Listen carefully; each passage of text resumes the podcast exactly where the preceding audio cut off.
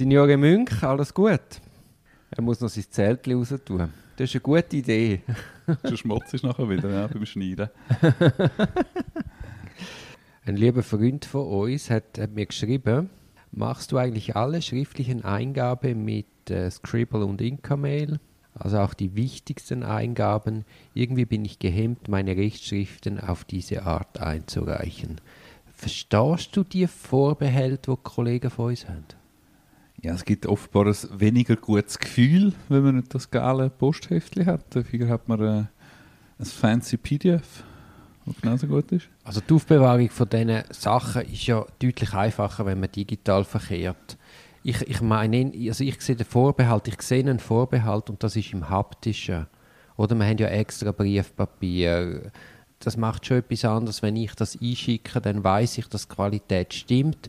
Und die Gerichte können das ausdrucken. Die lesen das ja dann nicht am Bildschirm. Also die drucken es aus und dann ist das ein, ein Stück weit meiner Kontrolle entzogen, wie denn das haptisch und visuell daherkommt. Aber ich glaube, unser gemeinsamer Freund, von dem ich keine Ahnung habe, wer es ist, aber offenbar ein Freund, meint vermutlich, er hat ein ungutes Gefühl wegen der Fristenwahrung. Aha, ich habe es jetzt nicht so verstanden. Ja. Gut, ich hätte auch ein ungutes Gefühl, wenn ich mit Scribble würde signieren, ehrlich gesagt. Aber das ist vielleicht ein anderes Thema. Ich weiß nicht, wer mit Scribble signiert. Ja. ja, es gibt schon einige und bei Scribble ist halt das Problem, wenn ich das richtig mitbekomme, dass du äh, das urlatsch extern zur Unterzeichnung und dass steht die Klardaten angelagert wird. Das eigentlich müsste Scribble dann als Hilfsperson unter Geheimhaltungsverpflichtung nehmen. Und bei anderen Lösungen wird das lokal gehalten und es gibt an den Server, oder Signaturserver, gibt es nur so einen Hash-Wert, der gesendet wird. Also man muss sagen, andere, es gibt etwa drei Anbieter momentan, genau. wo du etwas kannst abschliessen kannst. Genau. Also die Auswahl ist nicht groß. Ja, Swiss ID mit UI wird jetzt endlich abgelöst und Swiss ID mit W, aber es ist die gleich, für mich die gleich unklare Technik wie mit Scribble. Also, was, was ist denn dort überhaupt das Problem? Wieso überhaupt die Ablösung? Das weiß ich ja nicht. Also ich meine, das ist ja so speziell, dass die einfach quasi den Betrieb wie einstellen, Kunden vertreiben, weil sie einfach sagen, der Vertrag läuft aus, es gibt keine neuen mehr. Also haben sie das Gefühl, die Leute kommen wieder zurück. Ja, ja das ist sehr ungeschickt. Sehr ungeschickt, ja. Also, ja. Wir werden es beobachten. Jedenfalls kannst du ausrichten, also ich sehe überhaupt kein Problem, es ist äh, sogar besser als äh, voran, weil ich meine, voran hast du das am Assistent gegeben und der ist mit dem dann auf, äh, auf Post, oder? Und dann hast du eigentlich eine Bestätigung gebraucht, oft äh, ein Foto, das du schicken oder wirklich noch eine Bestätigung her, hast du wirklich gebracht und du hast die Verantwortung für die Fristwahrung delegiert, aber bist ja gleich für die Delegation verantwortlich. Und jetzt machst du alles aus seiner Hand. Du kommst die Abgabequittung über, du leistest sie ab. Ja, ähm, vor allem, besser, ne? es, gibt ein, es, gibt ein, besseres Gefühl, ganz Es gibt ein besseres Gefühl. Und das geile Büchlein, ja, dann hast du es nicht mehr, weißt nicht mehr, wo es ist. Äh, der Sekretär oder die Sekretärin haben es mitgenommen und nicht mehr zurückgebracht. Also alles schon vorkommen. Mhm. Umgekehrt, und das passt ein bisschen zu unserem heutigen Thema, Thema hast du schon Entscheid von Strafverfolgungsbehörden elektronisch zugestellt bekommen? Also ich mache einmal anfangs vom Strafverfahren, tue ich der Staatsanwaltschaft immer standardmäßig Mitteilung schicken, man darf mir digitale Entscheid und Sachen zustellen weil die sind ja an Zustimmungserfordernis heute noch gebunden, was genau. auch völlig absurd ist. Also wir dürfen digital einreichen, sie uns aber nur, wenn wir einverstanden sind. Und das teile ich standardmäßig mit. Und dann gibt es ein paar innovative Staatsanwälte, die dann mit mir rein per Inka-Mail, also per digitalen Transfer kommunizieren. Also gut, das, kommt, das erlebe ich immer wieder, dass mit Inka-Mail kommunizieren. Die Frage ist, ob sie dir Frist auslösende Zustellungen machen. Hast du das erlebt? Also auf der STA1 hat es einige Staatsanwälte, die dem das rege nutzen. Ja. Das glaubt er nicht.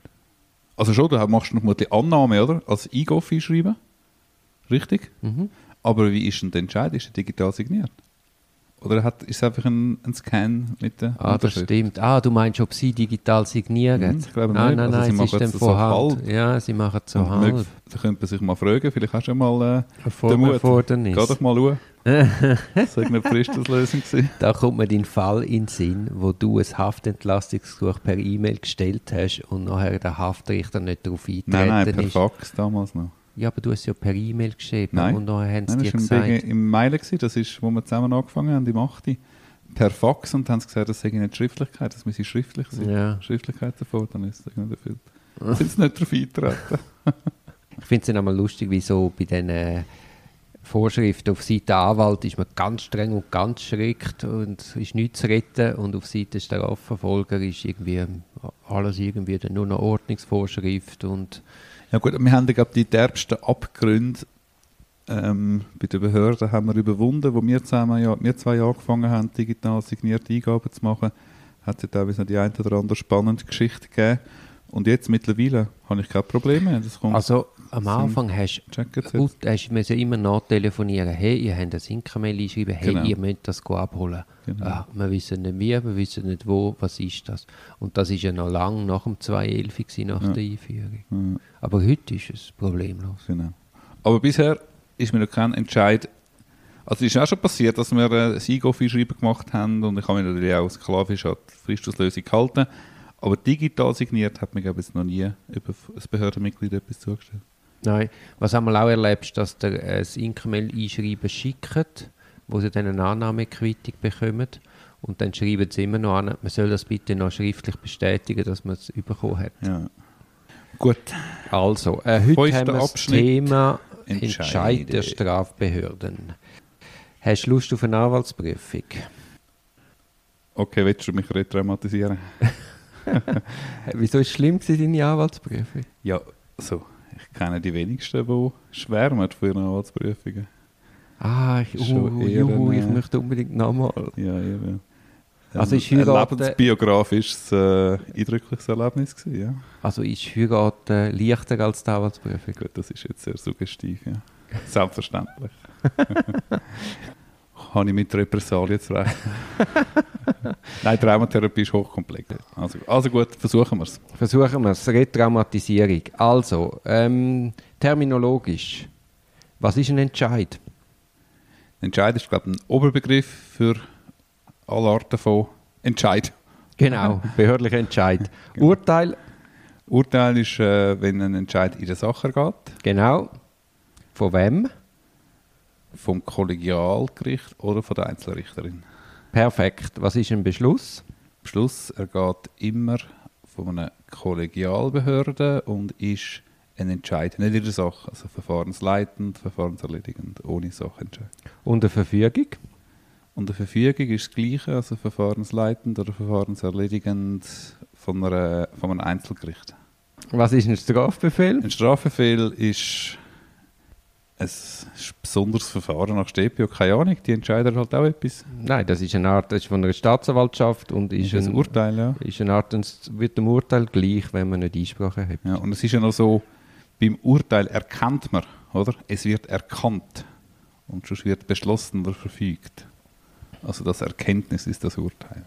So, habe ich, das so ist meine Eselsbrücke. In der Anwaltsprüfung. Ja, wenn man etwas erkennt, dann urteilt man darüber.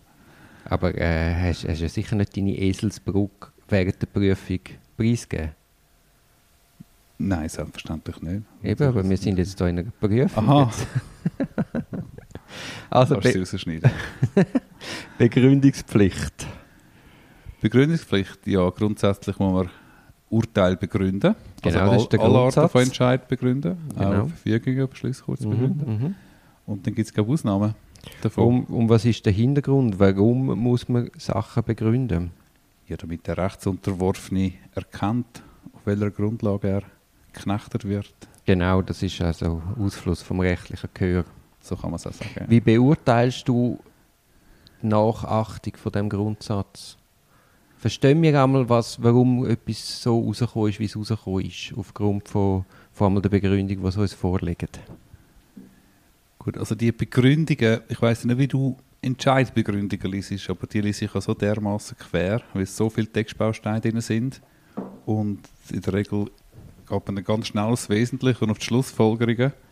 Und ja, das ist einmal, das klingt dem Gericht einmal besser, einmal schlechter. Ja, hängt wahrscheinlich auch von der Qualität vom Gerichtsschreiber ab.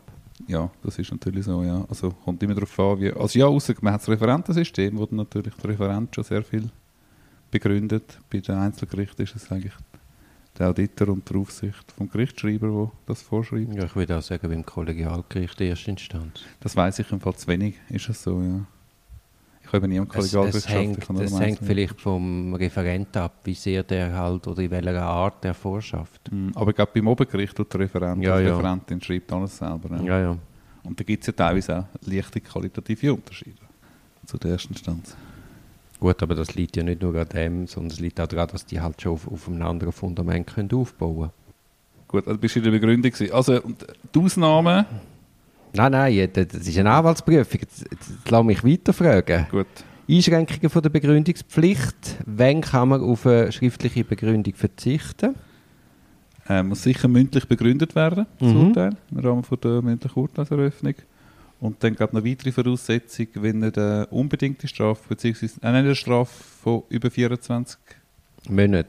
zu, oder eine freiheitsentziehende Massnahme, oder? Droht. Mhm. Ja. Aber nicht bedingt, unbedingt. Das ist nicht erheblich. Ich glaube einfach ab 24, oder? Geht mehr als zwei Jahre. Ja. Genau. Was machst du? Also, ich versuche dann auch so, so ein Kristallkugeln lesen, wenn äh, das Gericht sich dann kurz beraten oder kurz die Köpfe zusammensteckt oder sagt, man soll kurze Minuten raus, sie entscheiden über das weitere Vorgehen. Und dann steht, zum Beispiel beantragt der Staatsanwalt 36 Monate teilbedingt und man geht auf Freispruch oder man geht einen Gegenantrag 18 Monate oder so. Und dann beraten sie sich kurz und dann kommt man wieder rein und dann holen sie von einem Einverständnis ab für eine schriftliche Urteilseröffnung. Das ist für mich nochmal so ein, ein Indiz dafür, dass vielleicht eher dem Staatsanwalt folgt, weil sie sowieso begründen Verstehst du? Sonst könnten sie ja kurz mündlich Ja, sie eröffnen und das begründen und dann können sie sie ja, hoffen, dass aber sie man müssen das Begründung verzichtet. Dispositiv sowieso mündlich, äh, schriftlich eröffnen. Ja, aber wenn du wenn du gerade mündlich eröffnen und kurz begründest, das dann hast, du Chance, dann hast du die Chance, dass man auf Begründung verzichtet. Machst du die Gedanken nie? Nein, hat mir jetzt gar nicht in Sinn. Ja, wie du siehst. Ein Und- Podcast ein paar qualitative Unterschiede. nein, nein. nein, das ist vielleicht ein bisschen zu Jetzt, jetzt abgefahren. Aber ich sage es natürlich der Klientin oder dem Klienten nie, wenn ich so Befürchtungen habe, wie sie eh nicht rauskommen an meinen wirren Gedankengängen. Also wir ist vor allem, dass du deinen Prüfer angreifst und dann die Hoffnung hast, dass du die Prüfung bestehst. Taktische Erwägung ist mehr, wenn verzichtest du auf Begründung. Also oder sie eröffnet dann und dann hast du 10 Tage Zeit, um um ein Rechtsmittel ergreifen oder eine Begründung zu verlangen. Hast du zum Beispiel auch schon auf ein Rechtsmittel verzichtet, aber gleich eine Begründung verlangt? Ja, also es ist so, dass vermutlich bei dir wie bei mir, wenn es nicht sklavisch den Antrag folgt, den man hat, sehr häufig ähm, sowieso mal Berufung anmeldet. Und dann müssen sie sowieso begründen.